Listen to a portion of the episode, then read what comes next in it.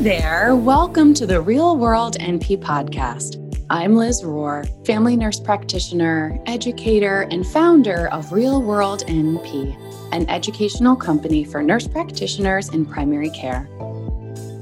I'm on a mission to equip and guide new nurse practitioners so that they can feel confident, capable, and take the best care of their patients.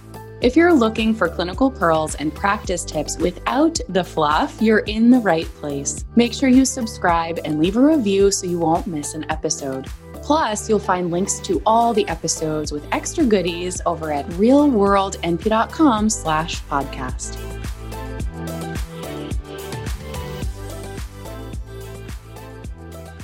So this week I'm going to be talking about pancreatitis, the general um, approach to diagnosis as well as the clinical presentation and kind of the steps to take from there, including some lab interpretation. So um, to start, the, and I have my notes here to the side so I'm not misspeaking at all. To start, there's three main causes for pancreatitis. So um, gallstone pancreatitis, and the pathophys behind that is that there can be, the thought is that a bile, a stone is getting stuck in that area and there's a backsplash of bile into the towards the pancreas.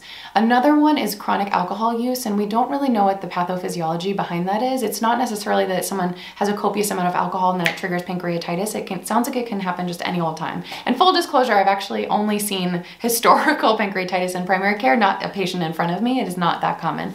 But I think it's important to talk about because unless we have that full understanding, we won't necessarily know what we're looking for, right? Um, especially with patients who come in with epigastric pain, which is the main symptom, which comes in literally all the time to primary care.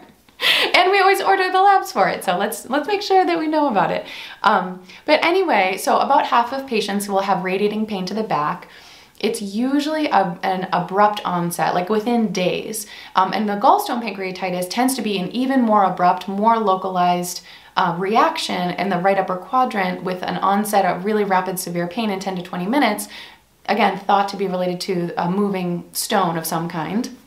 And then the chronic alcohol related um, uh, pancreatitis is more of like a diffused like poor, less less well localized, but still a, an acute onset, but not necessarily as rapid. And then the other main cause that I didn't mention yet is from high triglycerides. And so those are the top three causes, but alcohol and gallstones are the 75% of all of the cases. So the clinical presentation is again a, a uh, an acute or rapid onset of epigastric pain. Half of people have it radiating to the back. About 90% of people actually have nausea and vomiting that lasts several hours.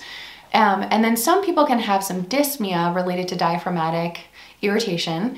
And then some people can have jaundice if there is a uh, gallstone that is st- uh, that there's a stone stuck in the bile duct. So those are more severe cases to watch out for. And before I go any further, actually, it's really important to point out that pancreatitis is not something you're going to mess around with. That I do not recommend. I have not seen it myself in real person, real people in front of me currently having symptoms.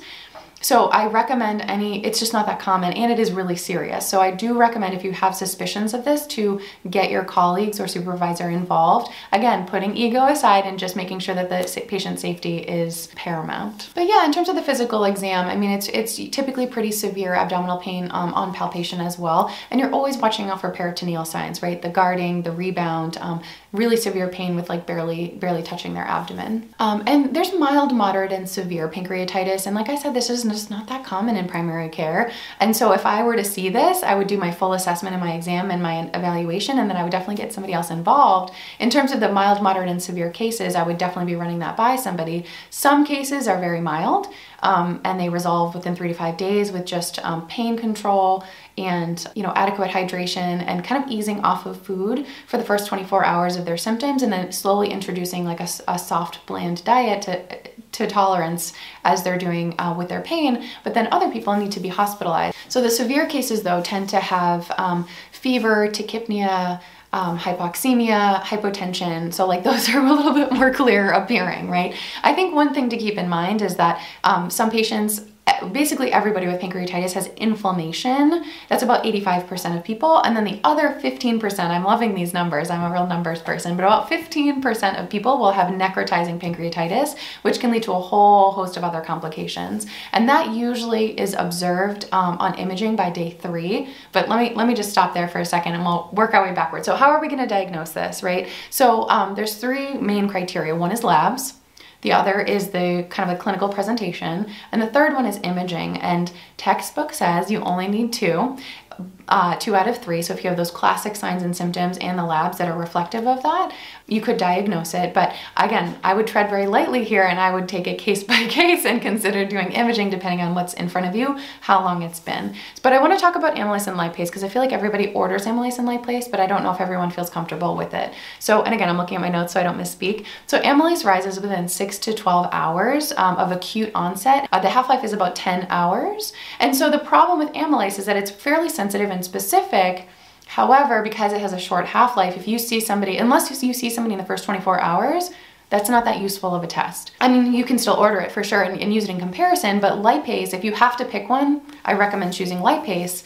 Um, hopefully, you can do both and you can kind of compare the values, right? But lipase rises within four to eight out, four to eight hours after symptom onset, and it peaks about 24 hours, and it takes about eight to 14 days to return to normal. Whereas the amylase um, takes about three to five days to return back to normal. So it's a lot riser uh, faster of a rise as well as a fall. So the lipase is going to be more persistently elevated. So you might catch it um, that way. So the main way that we diagnose um, pancreatitis is it's greater than three times the upper limit of normal. And I talk about this in the lab course, but it's talking about the reference range that you have, and that very top one of the top of the reference range, three times that is is is considered to be a di- diagnostic criteria for um, pancreatitis. So, um, other things that you may consider to order when it comes to epigastric pain and looking into what's causing what's going on here.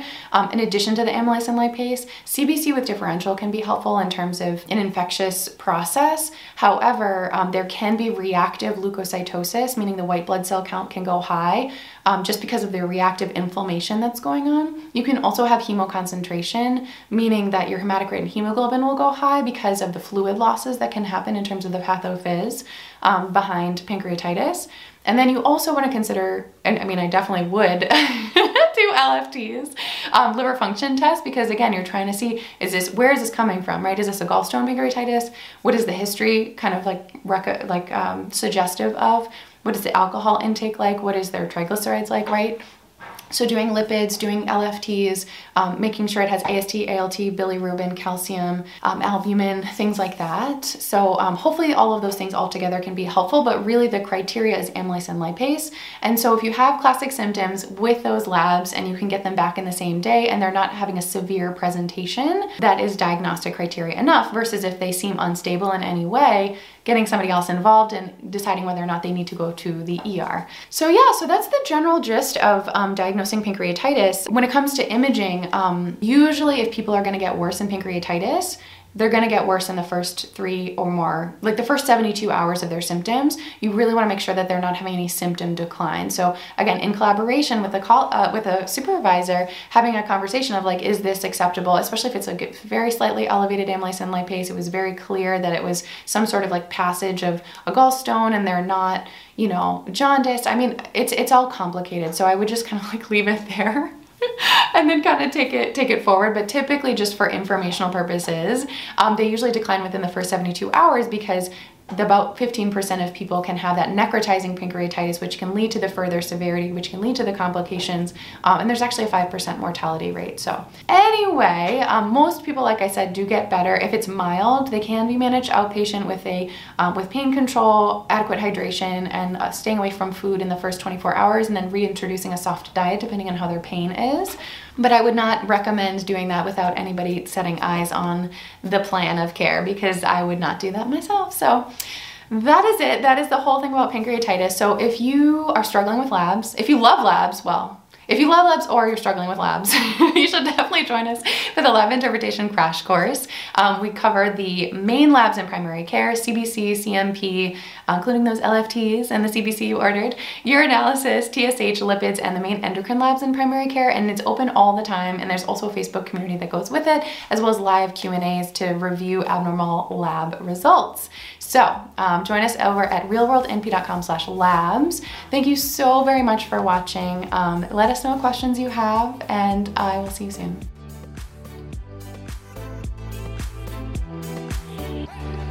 That's our episode for today. Thank you so much for listening. Make sure you subscribe, leave a review, and tell all your NP friends so together we can help as many nurse practitioners as possible give the best care to their patients. If you haven't gotten your copy of the Ultimate Resource Guide for the new NP, head over to realworldnp.com slash guide. You'll get these episodes sent straight to your inbox every week with notes from me, patient stories, and extra bonuses I really just don't share anywhere else. Thank you so much again for listening. Take care and talk soon.